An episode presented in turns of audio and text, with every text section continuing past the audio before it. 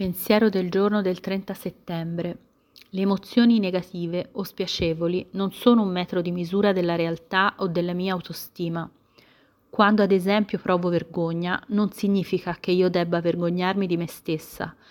Quando provo panico, non significa necessariamente che ci sia qualcosa di cui avere paura. Le emozioni non devono per forza avere un significato per gli altri o avere un'importanza intellettuale le emozioni sono fatte per essere vissute e accettate, non analizzate.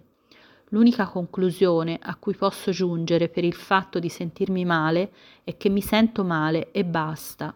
Sto comprendendo che le emozioni non sono né buone né cattive, che le emozioni non fanno di me né una buona né una cattiva persona, che le emozioni sono separate dall'intelletto, cercare di interpretare il significato intellettuale delle mie emozioni non ha senso, sarebbe come cavare un ragno dal buco.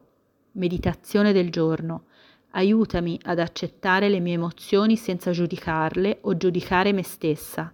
Oggi ricorderò la mia migliore strategia nel trattare le mie emozioni negative è semplicemente accettarle.